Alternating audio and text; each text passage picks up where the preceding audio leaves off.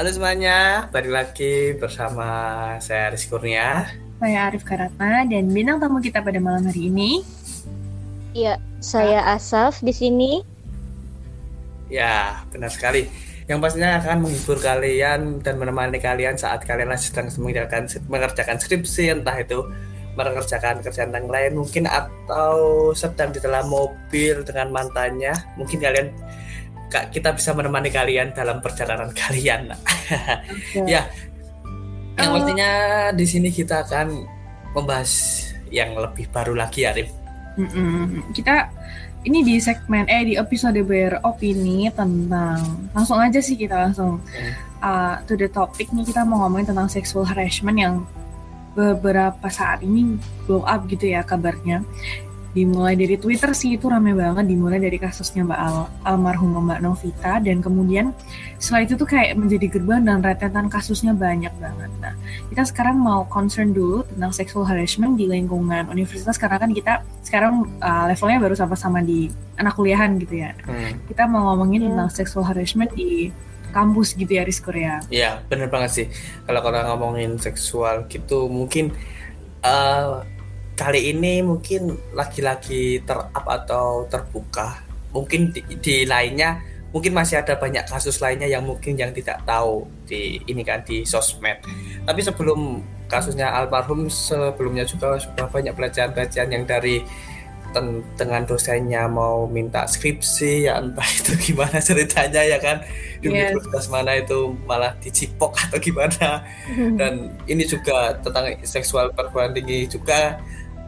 Sudah banyak media-media yang membahas, contohnya di Mata Naga pun sudah dibahas, di podcast dari kampus juga bahas. Jadi mungkin kalian punya preferensi bahwa semua pandangan tuh ada pandangan seperti dan seperti ini. Tapi uh, kalau kita ngomongin seksual, nah di menurut kalian nih, menurut kalian, menurut kita bertiga di sini, menurut kalian apa benar banyak univ membuka para korban agar nama univ tetap baik? Kan kayak kasus-kasus kemarin, apa kayak jadi ditutup-tutupi gitu ya maksudnya? Ya benar banget, kan kayak universitas itu nggak mau tercoreng namanya. Nah, kalau menurut Kak Asaf sendiri gimana sih hmm.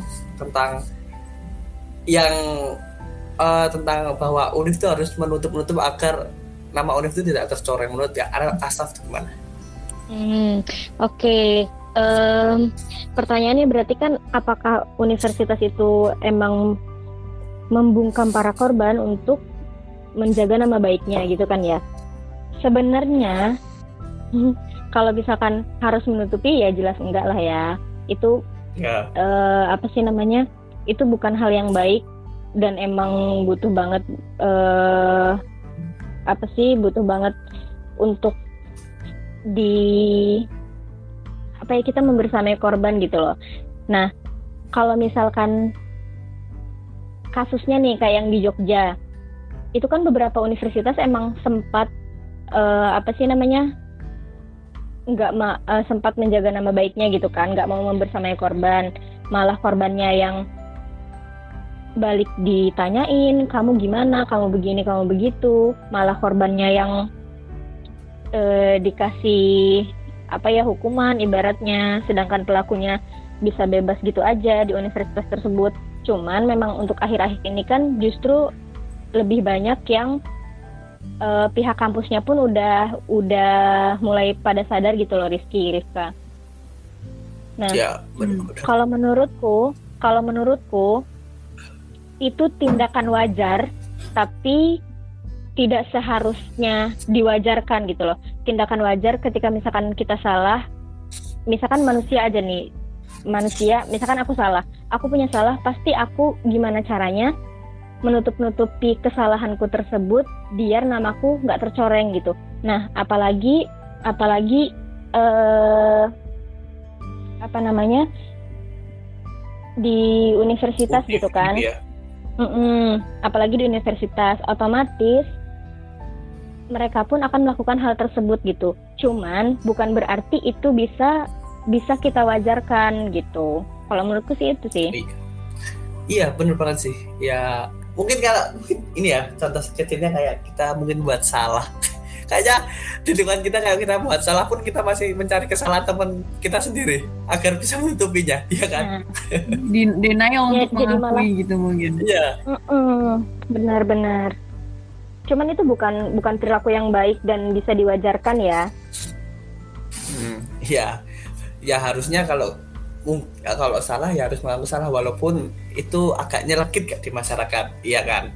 Tapi ya benar sih kata Kak Asaf, uh, yang Unif menutupi harusnya nggak seperti itu. Tapi kalau menurut dari Rifka sendiri seperti apa sih Rif pandanganmu bahwa saat Unif bahwa Unif sudah melakukan kesalahan tapi dia harus menutupi nutupinya?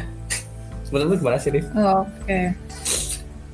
Um, kalau untuk ngomong tentang kesalahan itu memang iya ya. Kalau aku ketika salah, memang kayak dituduh orang itu memang denial gitu kan. Ah emang aku salah ya gitu. Itu kan karena pribadi gitu. Tapi kan kalau tentang sexual harassment hmm. kan memang itu perilaku yang sangat salah gitu dan mungkin uh, mereka tuh mengkategorikannya itu sebagai bukan gitu. Jadi kan ada beberapa orang yang kayak catcalling gitu ataupun uh, apa ya kayak ngechat gue dosen ke mahasiswa atau mahasiswi ngechatnya kayak terlalu vulgar, ih kamu pap dulu saya baru mau ngasih bimbingan gitu kan, sebenarnya itu termasuk slight slight uh, sexual harassment gitu. Tapi kadang ada beberapa yeah. orang yang mengkategorikannya itu bukan gitu. Jadi mungkin itu salah, menurutku salah satu alasan uh, ada beberapa univ yang merasa bahwa perilaku dosen, civitas akademiknya ke mahasiswa itu biasa aja, padahal itu bisa dikategorikan sebagai sexual harassment gitu. Terus kalau tentang univ itu ya memang citra baik ya, citra baik tuh Jaim tuh um, nomor satu sih. Masih gimana apalagi top tiga gitu, universitas negeri gitu kan. Dari kemarin aku sih di universitas negeri, kalau universitas yang di Malang, yang di Jogja ada. Tadi kan Kak Asyaf juga bilang tadi di Jogja ada. Cuma aku yeah. ada, tapi belum ke blow up gitu kan. Ya karena yeah. ada nama baiknya yang harus dijaga tuh, jadi kalau bisa mungkin diselesaikan dulu lah antara kalian berdua. Nah, tapi kan kadang ada beberapa orang yang merasa, oh keadilan gue cuma sampai universitas gitu. Nah, terus ya itu universitas berusaha untuk menyelesaikannya secara internal dulu. Nah, tapi ternyata nggak bisa gitu diselesaikan. Jadi mau nggak mau korbannya speak up dan jadilah boom. Sekarang banyak banget. Iya benar. Bukannya korbannya yang cepu, ya kan? Ini tapi, mereka merasa kurang gitu loh keadilannya iya, gitu di universitas. Bener.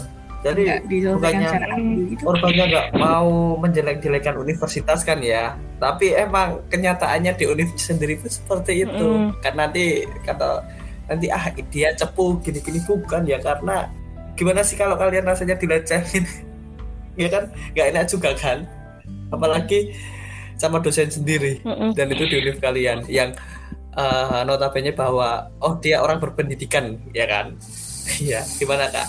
Iya. Yeah. Ini kayak kayak sih mau komen ini sih, uh, menurut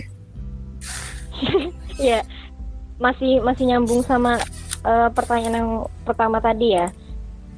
Jadi apa sih namanya ya, kan? Sebenarnya kenapa tadi aku bilang wajar? Kenapa aku bilang wajar? Itu uh, gini loh, aku deh misalnya, aku mau kuliah, otomatis aku akan mencari uh, kuliahan atau universitas yang bagus gitu loh. Nah, bagus itu kan indikatornya macam-macam kan. Salah satunya adalah uh, men- pasti aku mencari universitas yang mencetak orang-orang yang baik atau keren gitulah. Misalnya salah satu indikatornya kayak gitu. Nah, kenapa universitas itu banyak banyak terkesannya? Aku nggak tahu ya. Aku di sini nggak mau nggak mau uh, apa namanya?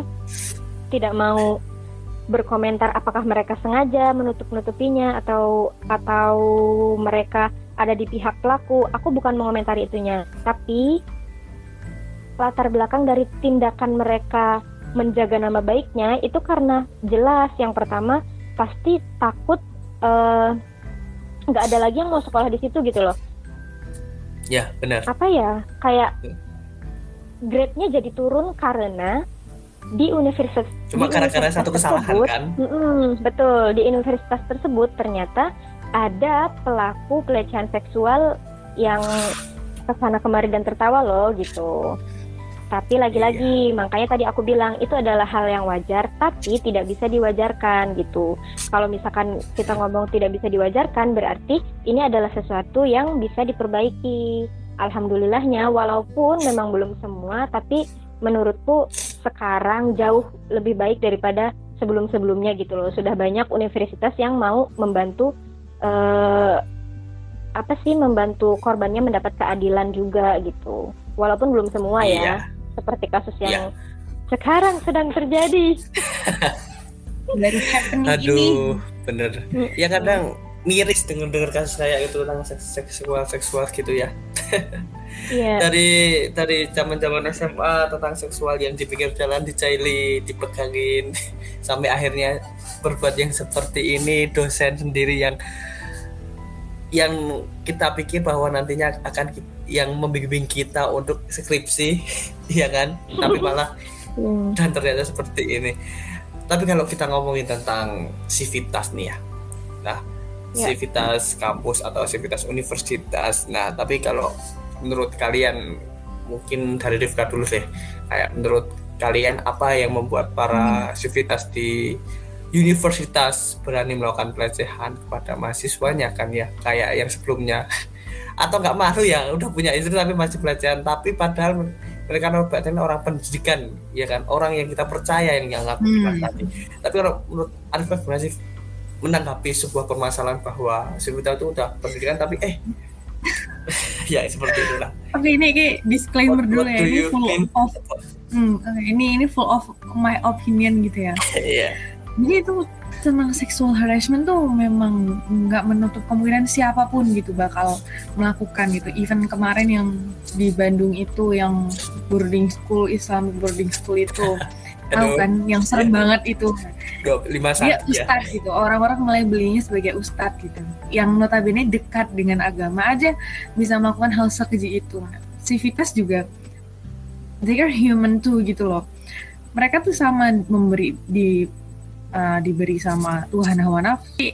Uh, they are human too gitu. Mereka diberi sama Tuhan hawa nafsu dan tergantung dari individunya sendiri. Kalau dia bisa mengkontrol dengan baik ya nggak akan ada terjadi pelecehan seksual itu. Dan walaupun dia orang berpendidikan aja, aku tuh pernah ya lihat di base gitu di Twitter dia nge-spill S S-an chat dia sama dosennya yang menurutku itu dosennya udah kurang ajar banget lah pokoknya. Udah manggil-manggil pakai sayang, bimbingan ke rumah saya, saya nyamperin ke rumah kamu. Dan itu tuh udah dosen senior gitu loh. Jadi uh, ini bukan karena titel civitasnya aja, ini memang titel manusianya aja yang memang uh, nggak bisa menempatkan dirinya sebagai aku sama dia hanya sebatas pengajar dan mahasiswa gitu. Kan harusnya kayak gitu kan. Nah tapi yeah. uh, batas itu tuh sama dia dilewati karena dia merasa bahwa uh, dia superior dan kadang kan diancam. Nilai kamu C, nilai kamu nanti D loh, nanti kamu saya persulit tuh kalau kamu nggak mau gini-gini-gini. Bisa karena mereka punya power. Jadi saya aku merasa bahwa beberapa orang melakukan itu karena mereka punya power gitu, power abusing kepada orang yang ada di bawahnya, yang di bawah. Eh, jadi kan kita kan menghamba kepada dosennya. Ya Allah, nilai aku tuh tergantung sama bapak itu gitu. Jadi kadang mahasiswa kayak mikir dua kali nih, ini gimana kok dosennya aku mau ngelawan tapi dia yang megang nilaiku. Kalau aku nggak ngelawan, aku tuh tahu aku tuh dilecehkan gitu. Tapi aku nggak bisa karena ancaman dia tuh aku bisa nggak lulus beneran gitu loh. Apalagi dia orang berpengaruh, makanya kadang um, itu mah karena nggak ada, bukan karena masalah civitas tapi karena manusianya itu yang melewati batas yeah. dan apalagi dia punya power. Nah ditambah dua power, dua kombinasi itu boom, jadilah terjadinya beberapa uh, pelecehan seksual di kampus gitu. yeah. Kalau dari Kak Asaf sendiri gimana Kak? Sama sih kayaknya sama apa yang diomongin sama Rifka tadi ya. Jadi e, menurutku salah satu pemicu terbesar orang-orang orang-orang yang kayak gitu melakukan e, tindak apa pelecehan seksual ini karena power abusing itu tadi gitu. Jadi mereka ngerasa mereka e, punya kekuasaan, mereka ngerasa bisa e, apa ya mendominasi, meng- mengobjektifikasi, memanipulasi si korbannya gitu loh. Karena yang ada di pikiran mereka, loh gue punya kuasa kayak begini, gue bisa berbuat semau gue, gue bisa loh. Misalkan, misalkan, misalkan si Asaf nih uh, yang melakukan tindakan pelecehan seksual tersebut gitu kan.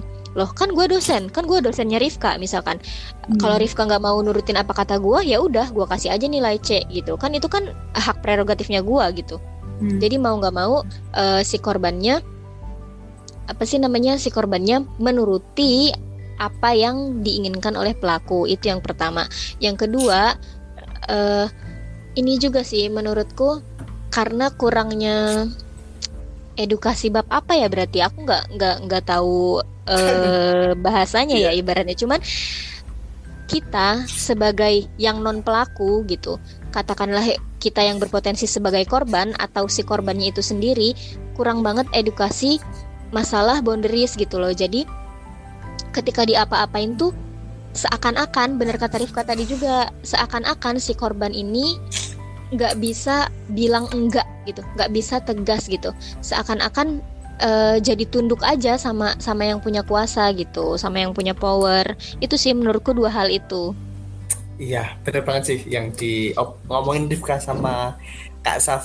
Ya gimana ya ya sama oh, kalau orang-orang yang berpendidikan kayak orang yang punya apa hak-hak tersendiri ya kan, kalau oh dia mahasiswa aku ya gini, kalau nggak gini ya terus aku nggak mau dapetin atau apa ya, tapi kan nggak gitu juga kan ya. Uh, menurutku ya dosen tuh lebih manusiawi lagi kan ya, memperlakukan manusia harusnya karena menghargai ah iya kan karena menghargai manusia tuh lebih susah ya kan. Yang dosen mau dihargai tapi dia nggak menghargai ini mahasiswanya sendiri ya gimana hmm. ya kan, bener kan ya. Tapi percuma kalian gini deh, percuma dosen punya pendidikan tinggi-tinggi tapi otaknya masih standar seperti itu, iya kan? Iya, kadang iya. tuh kita tuh udah ini loh, kita aja mau chat dosen tuh lihat waktu kan ya kak ya, nah, kayak, aduh udah jam delapan nih, mending chatnya besok aja ya. Terus ya kadang tuh karena bener tadi yang powernya itu, jadi kita seakan-akan kita mau ngechat dosen jam segitu aja ngerasa sungkan gitu. Jadi ya udahlah, bisa kelihatan kan ya perbedaannya antara mahasiswa kepada dosen dan dosen kepada mahasiswa tuh iya, sebegitu iya. besarnya gitu loh perbedaan powernya gitu. Oke, okay, iya. kita lanjut. Eh, Rizky udah selesai belum tadi nyampaikan opini? Tapi di sini ini ya, bukan kita mau menghakimi dosen, lanjut. Tapi uh, itu tapi barusan iya, aku mau iya. ngomong itu. Kita kira bukan beberapa oknum. Iya, mm-hmm. cuma kita hanya menyampaikan apa beberapa mungkin pendapat kita untuk mungkin hmm, dosen-dosen yang ini, semoga nggak seperti itu ya kan Rifka? Oke, iya masih banyak banget kalau dosen yang baik, aku juga punya punya banyak dosen yang baik. ya, dosen killer pun banyak banget ya, dosen killer pun banyak banget, dosen ngasih tugas juga. Iya tapi baik nggak masalah aku sarangi. Dan ini sih next, aku uh, kita, sempat iya kak eh sorry sorry sorry. Sorry aku potong dikit. Uh, aku sempat dengar dari. Ya, lanjut aja kak. Aku sempat dengar dari siapa ya. Jadi memang kondisinya di tempat kita sekarang, di tempat kita sekarang uh, kondisinya itu pendidikan tinggi itu tidak tidak lantas uh, menjadikan moral seseorang itu juga bisa tinggi gitu loh.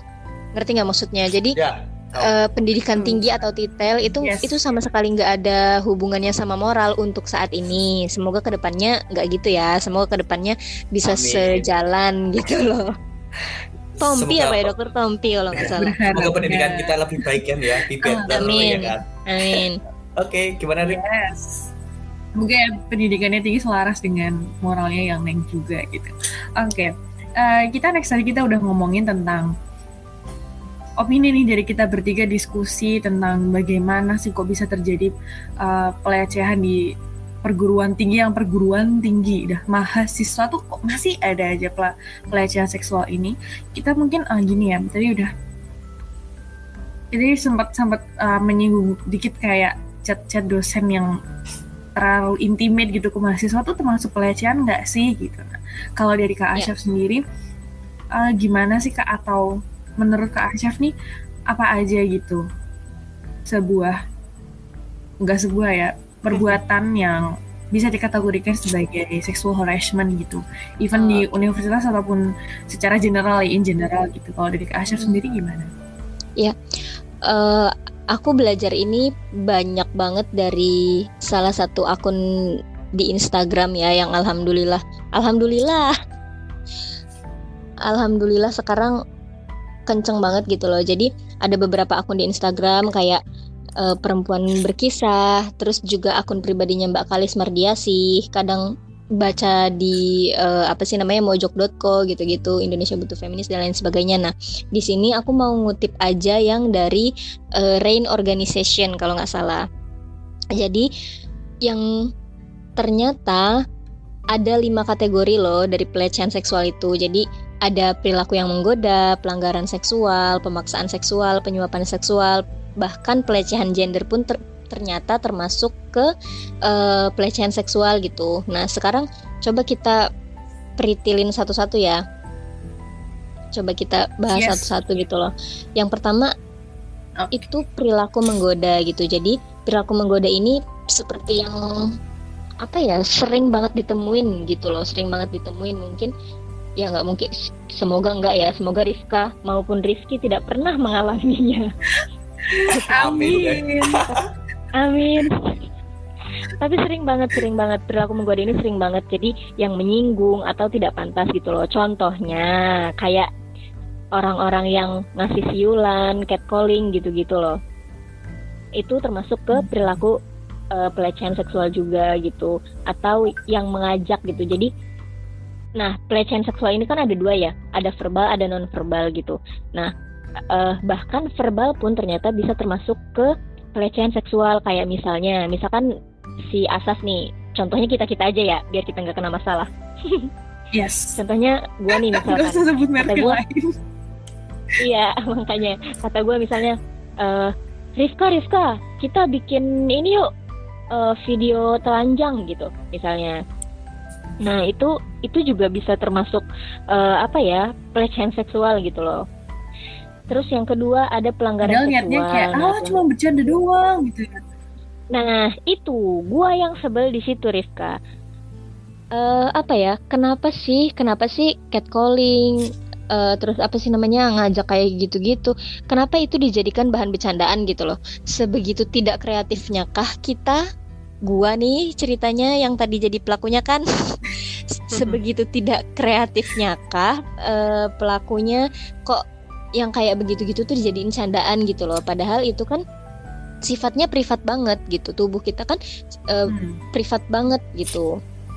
Terus lanjut ke yang kedua nih ya. Yang kedua itu ada yang namanya pelanggaran seksual kalau nggak salah. Nah di sini pelanggaran seksual itu udah masuk ke yang non verbalnya. Jadi kayak misalnya si Asaf nih, uh, Asaf nyentuh-nyentuh Rifka tanpa persetujuannya Rifka. Terus misalkan kayak yang tadi udah disinggung sama Rizky dan Rifka, yang masalah salah satu uh, apa sih namanya mahasiswa yang sengaja dicium oleh uh, dosen pembimbing skripsinya, itu tuh termasuk ke pelanggaran seksual loh gitu. Atau meraih paksa kayak nauzubillah min zalik ya, kayak korban-korban pemerkosaan dan lain sebagainya seperti almarhumah uh, Mbak Novia gitu. Itu termasuk ke pelanggaran seksual. Terus yang ketiga juga ada pemaksaan seksual. Pemaksaan seksual tadi sebenarnya yang pemerkosaan itu juga bisa bisa dikategorikan ke pemaksaan seksual gitu. Tapi biasanya pemaksaan seksual ini yang disertai sama ancaman. Misalkan ini gue nyontohinnya kita bertiga lagi ya. Misalkan yeah, nih gue yes. dosennya. Misalkan gue dosennya. Uh, misalkan Rizky, lu cium tiang listrik nggak? Misalkan. Atau uh, lu cium si si A nggak gitu. Kalau enggak, enggak gue kasih nih nilainya. Pokoknya lu D gitu, biar besok enggak bisa, apa sih namanya, enggak bisa lanjut ke semester berikutnya gitu. Itu termasuk ke pemaksaan seksual gitu. Jadi udah disertai sama ancaman gitu loh dari si pelakunya. Nah yang keempat itu ada penyuapan seksual ya, gitu ya. Penyuapan seksual ini biasanya dilakukan sama uh, apa ya, orang-orang terdekat lah bisa dikatakan. Jadi yang termasuk penyuapan seksual ini permintaan aktivitas seksual tapi dijanji eh, dengan janji imbalan gitu loh. Dengan janji imbalan, contohnya misalkan misalkan misalkan si A sama si B pacaran nih. Terus si A bilang, e, kamu mau nggak ngelakuin hubungan itu sama aku? Aku janji deh bakal nikahin kamu. Kan itu iuh banget ya. Kalau misalkan lo pengen nikahin, ya nikahin aja dulu. Ngapain lu orang Iya, janji manis tuh lo. Yeah. Ngapain lo orang ngelakuin kayak gitu dulu, terus uh, ngasih janji ina inu gitu kan? Itu itu salah yeah, satu yeah, yeah. apa sih salah satu yang yang termasuk kategori penyuapan seksual gitu. Sama misalnya kayak kadang kan kita uh, kadang masyarakat kita yang usianya di bawah umur itu kan banyak banget yang tidak teredukasi masalah masalah ini ya, masalah apa sih uh, sexual education gitu loh. Hmm, edukasi tentang seksualnya itu masih kurang banget. Jadi nauzubillah min dzalik, dulu itu kalau kita nonton berita, kalau teman-teman sering nonton berita, itu tuh sering banget loh ada ada tetangganya yang dia ngajakin ngajakin anak di bawah umurnya itu dengan imbalan kayak misalkan eh main yuk ke tempat om, di tempat om banyak coklat, eh, nanti om kasih uang seratus ribu gitu.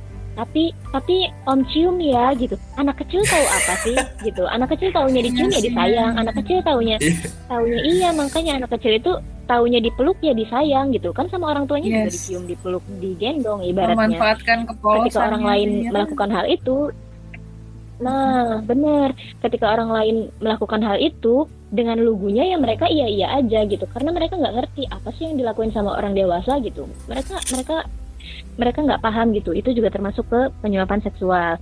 Nah, yang terakhir itu ada yang namanya pelecehan gender gitu. Biasanya ini uh, banyaknya secara verbal sih dilakukannya. Jadi kayak kalau nggak salah pernyataan seksis gitu yang menghina atau merendahkan seseorang karena jenis, karena jenis kelaminnya gitu. Misalkan komen menghina, ih kan sering banget nih. Sekarang kan lagi zaman banget influencer-influencer di Instagram ya kan. Misalkan nih si A yes. uh, apa? Iya, si A misalnya berpakaian seksi gitu. Terus di komen di komen, aduh ya ampun, uh, seksi banget sih gitu. Jadi jadi apa ya? Jadi bergairah ngelihatnya. Nah, itu salah satu salah satu yang termasuk uh, pelecehan gender dan perilaku menggoda juga gitu. Terus candaan-candaan cabul kayak misalnya apa sih, sering ngedenger gak sih influencer-influencer yang dikirimin gambar yang, atau um, video uh, organ vitalnya pelaku gitu? Itu kan bodoh yeah. banget ya. Ah pernah pernah pernah. Tiba-tiba random ada stranger nah, gak, itu itu nggak aku udah hmm, ngerti itu termasuk satu, itu termasuk salah satu apa namanya uh, tiba-tiba dikirimin sebuah foto. Hmm. Nah, iya benar Rika, benar-benar. Jadi itu termasuk ke perilaku menggoda sekaligus pelecehan gender gitu. Itu sih kalau kalau nggak salah yang uh, RAINN Organization kalau nggak salah yang mengkategorikan lima pelecehan seksual ini.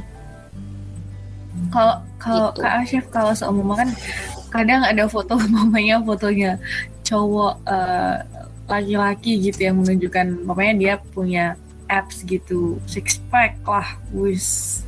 Nah yeah. terus pada komen, ih rahimku anget, aku hamil online gitu, termasuk sexual harassment bisa dimasukkan ke kategori kan apa tadi yang gender tadi nggak sih? Aku sering baru iya sih kayak ngerasa kayak ini tuh iya nggak sih gitu iya kan? Iya bisa. Sekarang komenannya nah, tuh udah mulai yang... istilah-istilah aneh sudah muncul. Iya, aduh rahimku terguncang. Itu kan juga rada-rada ya sebenarnya. Tapi yang jadi masalah adalah batasan antara antara candaan itu tadi dengan pelecehan seksual atau sexual harassment ini sangat tipis gitu. Benar sih. Kalau seumumnya Kak, um, ada ya apa namanya ada beberapa orang yang nggak percaya bahwa ada kasus perkosaan antara suami istri gitu, benar kan Kak? Pernah dengar kan? Oh, jadi right. even mereka tuh sudah bersuami istri sudah sah secara hukum dan agama untuk melakukan uh, hubungan seksual gitu, itu pun masih bisa dikategorikan sebagai pemerkosaan, benar nggak sih Kak? Jadi yeah. um, ya kan harus konsen kan antara sama jenisnya uh, sama-sama mau gitu. Kalau sama mereka salah satunya tidak mau tuh bisa dikategorikan dikategorikan sebagai sexual harassment nggak Pak? Oke, itu kalau nggak salah namanya ada marital rape gitu. Jadi uh, perilaku kekerasan atau biasanya bukan pelecehan seksual sih ter- termasuknya termasuknya ke kekerasan seksual gitu. Emang ada uh, gini. Aku takut salah ngomong sih sebenarnya. Disclaimer dulu, disclaimer dulu. Iya, iya.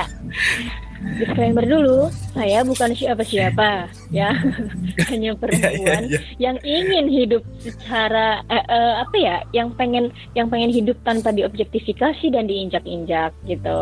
Nah, saya seorang Muslim di sini. Panjang banget disclaimer gue ya. Di sini eh, aku tidak apa ya, eh, gini. Iya, pernikahan itu bisa menjadi salah satu salah satu hmm, cara untuk uh, apa sih namanya, untuk menghindari zina gitu. Nah, tapi juga tidak lantas uh, gimana ya cara gue ngomongnya, gue takut salah cuy. Bukan lantas ketika sudah dalam pernikahan itu tuh udah udah udah apa ya, udah bebas, udah aman gitu. Nggak lantas kayak gitu. Kalau misalkan dalam pernikahan itu aman, nggak ada tuh namanya teori marital rape gitu. Nah, kalau pertanyaan tadi, kalau pertanyaan Rifka tadi itu kan, eh gimana sih Rif? Pertanyaannya Rif? Bisa termasuk bisa termasuk ke pelecehan uh, iya, seksual juga nggak gitu ya? Iya, benar. Intinya gitu. Nah, aku tadi juga gak lupa.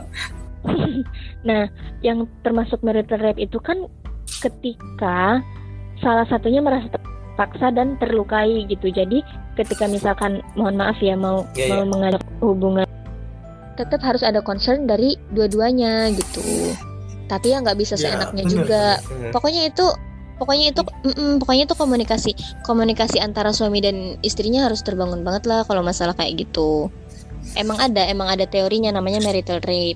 Itu jadinya kalian buat listener mau kalau belajar bisa itu teorinya marital apa marital apa? Kasar. Marital rape. Marital nah, rape ya. Tulisannya marital rape. Apa yang lagi? Itulah pokoknya. Maritin apa? Marital H P. Marital. Kan diketing deh kan. Marital, marital. Benar itu. Marital rape. Dan listener bisa itu kalau ingin lebih tahu, nah tentang itu. Nah, tapi kalau kita ngomongin tentang perbuatan yang dikategorikan sebagai pelecehan, ah, mungkin yang perbuatan yang senonoh nggak sih kalau menurutku? Kamu kayaknya dari diskur kamu belum belum kamu belum bersuara dari tadi. Iya, maksudnya kalau kamu gimana menurutmu? Ah, menurutmu tuh apa aja gitu seksual harassment? Menurutmu tuh apa gitu yang bisa dikategorikan sebagai seksual harassment? Iya. Silahkan ya, jawab. Karena menurutku sendiri ya, ya sebenarnya pelecehan tuh gak hanya tentang cium, langsung cium, langsung, mungkin kayak yang chat tadi, kayak yang lainnya, mungkin yang perbuatan-perbuatan itu udah dijelaskan sama Kak Asaf ya kan, rata-rata. Ya menurutku kalau perbuatan mungkin yang yang mungkin bertentangan dengan lawan jenis itu itu bisa pelecehan gak sih? Mungkin ya entah itu apa, kalau pikiran kalian udah kotor maunya ke, ke lawan jenis kayaknya itu bisa termasuk pelecehan. Jadi kalau kalian ya ya stop lah perbuatan kayak gitu. Maksudnya aku sendiri tuh di sini sebagai laki-laki melihat bahwa oh ya kamu cowok sendiri sampai aku gue gue kan gue sendiri sebagai laki-laki melihat situasi yang saat ini kayak Um, merasa bahwa gue sebagai kontraki merasa terendahkan dengan kasus-kasus seperti ini. Ya kan? Iya, kayak yang kasus iya. sebelumnya. Bagus kalau Anda merasa kayak terendahkan. Nama lelaki tercoreng. Berarti, ya, nama lelaki itu tercoreng. Iya, berarti kayaknya lagi lebih di atas lelaki. Berarti kamu bukan pelaku gitu loh. Iya, maksudnya mm-hmm. aku aja bukan pelaku aja udah kayak wah kayak cewek merasa heran gitu ya. Iya, heran benar lagi. Mungkin bukan hanya ini doang ya kasusnya, mungkin masih banyak di luar sana ya kan Rifka? Hmm. Oke, okay. uh, sekarang opini dari aku ya, Cila, tentang apa aja perbuatan yang bisa dikategorikan sebagai sebuah sexual harassment gitu. Nah tadi Kak Asyaf udah ngejelasin banyak banget. Mungkin aku cuma nanggepi sedikit-sedikit ya tentang itu kayak. Hmm, antara tadi yang Kak Asaf mention antara bercandaan dengan hal yang buruk tuh sangat tipis gitu batasnya, dan memang betul.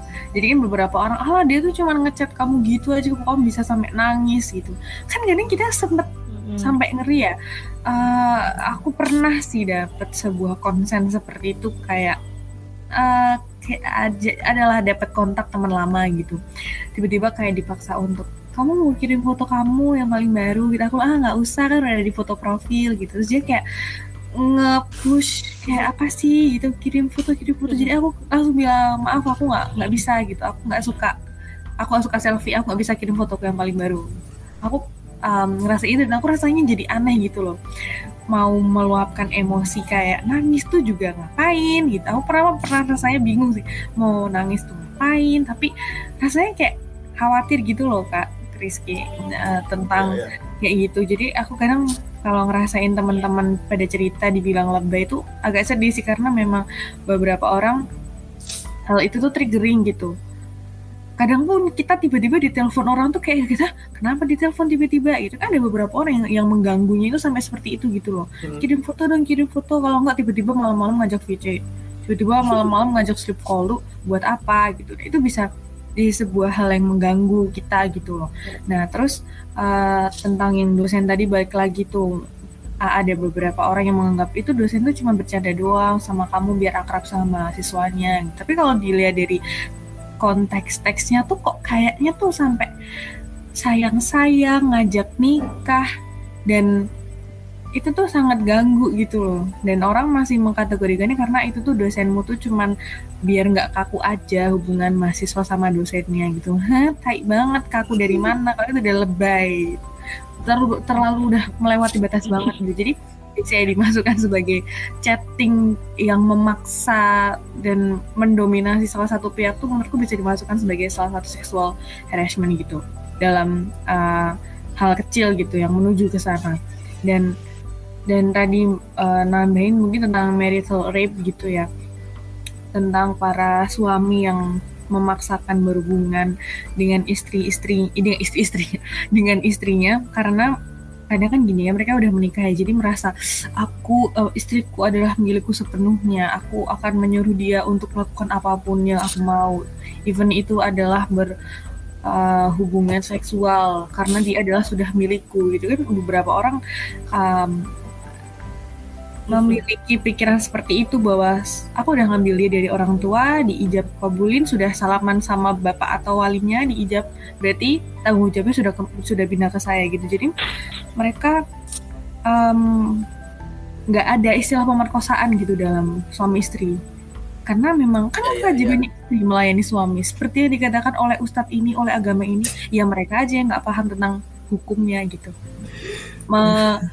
menerjemahkannya tuh sesuai dengan apa yang mereka mau dengar gitu kan. Terus rape ini bisa dihukum penjara kan ya Kak Asaf ya? Ya kan Kak? Iya. Iya bisa. Uh, cuman bisa. Gini, cuman ini kan baru jadi rancangan nggak sih undang-undangnya tuh? Yang bisa dipidanakan itu baru K D R T setauku. Hmm, gitu. Nah makanya makanya sekarang itu uh, lagi pada banyak banget pro kontra soal R U U P K S gitu, karena hmm, di situ salah satunya membahas soal marital rape gitu. Yes. Se- sepemahamanku gitu sih. Nah orang-orang mungkin, orang-orang mungkin mereka yang juga, kan? Istriku hmm. adalah milikku, gitu-gitu, kebakaran jenggot. Saya Iya, iya, iya, benar-benar. Itu orang-orang yang merasa dominasi tentang tentang dirinya dan istrinya. Ya, sedih sih kalau lihat cowok kayak gitu tuh, G W S deh. Oke. Ayo kita next nih langsung ke pembahasan terakhir tentang tadi ini kita mungkin agak agak panjang ya, dari universitas terus melingkup ke pertemanan, melingkup ke hal rumah tangga. Sekarang kita back to the topic about university. Tadi kita udah ngomongin dan menyampaikan pendapat tentang apakah universitas itu emang nutupin nutup nutupin ya, apa jangan-jangan selama ini universitas sendiriku tuh ada juga gitu kasus, tapi aku nggak tahu karena udah diselesaikan secara kekeluargaan, atau apakah boleh ya dosen kayak gitu tuh emang diwajarin ya. Nah, kita udah nyampein pendapat kita dan opini kita tentang hal itu, dan juga kita udah mengkategorikan Kak Asya, Frisco, dan juga aku tentang menurut kita tuh apa aja hal yang bisa dimasukkan ke dalam sexual harassment. Dan sekarang kita mau masuk ke pembahasan terakhir tentang um, penyelesaian, gimana sih menurut kalian tuh um, penyelesaian terbaik dari kasus-kasus yang udah terjadi, dan tentang seksual harassment yang ada di kampus tuh penyelesaian terbaik gimana selain dengan cara kekeluargaan itu. Oke, dari Kak Asya sendiri gimana, Kak? Oke, kalau dari aku sendiri, yang pertama uh, edukasi diri deh, nggak usah ngedukasi orang lain, edukasi edukasi edukasi diri sebanyak-banyaknya soal pelecehan seksual itu yang kayak gimana sih. Gua ngelakuin A termasuk uh, kepada perilaku melecehkan seseorang nggak ya? Nah, bab-bab kayak gitu tuh butuh banget um, apa ya, kita banyakin ilmunya gitu loh untuk diri kita sendiri, yang pertama. Yang kedua, kalau misalkan tiba-tiba ada kasus kayak gitu, yang jadi sorotan atau fokusan kita itu tuh jangan pelakunya atau jangan latar belakang terjadinya itu kayak gimana, tapi um, fokus ke korbannya dulu gitu loh. Fokus ke korbannya, dia ngomong apa didengerin gitu-gitu. Jadi jangan jangan sampai korbannya ngerasa apa ya, ngerasa nggak dibantuin sama sekali, ngerasa ngerasa nggak ada yang dengerin, ngerasa dia uh, yang jadi biang kesalahannya gitu. Itu sih menurutku kalau upaya dari aku sendiri gitu. Nah, upaya besarnya seperti apa? Upaya besarnya kita serahkan ke birokrasi negara kita gitu, yang mana sekarang emang insya Allah lagi menuju ke sana ya dengan R U U P K S sama Permendikbud apa ya yang nomor tiga puluh itu. Ya, itu sih. Bener banget sih. Bener-bener. Ya mungkin dari dari Kak Asam sendiri. Langsung dari diskur deh. Ya. Kalau diri kita sendiri. Mungkin gimana? Kalau dari aku ya tentang gimana sih cara menyelesaikan upaya pelecehan seksual di dunia pendidikan ya kan. Ini atau di, di pendidikan atau di lingkungan kita ya kan. Ya mungkin kembali ke diri sendiri lagi. Mungkin kita benahi diri sendiri. Uh, bukannya mau menghakimi orang lain, tapi sebenarnya tuh memperbaiki diri sendiri itu lebih utama daripada kita berkomentar di orang lain kan ya. Ya ya kalau kita aja udah baik, mungkin nanti orang lain akan melihat, oh ternyata dia aja bisa kayak gini, kenapa aku enggak gitu.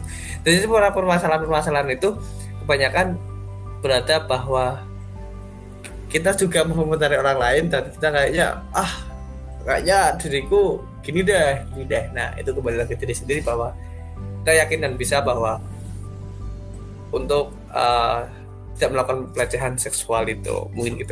Kalau dari Rifka gimana sih? Okay.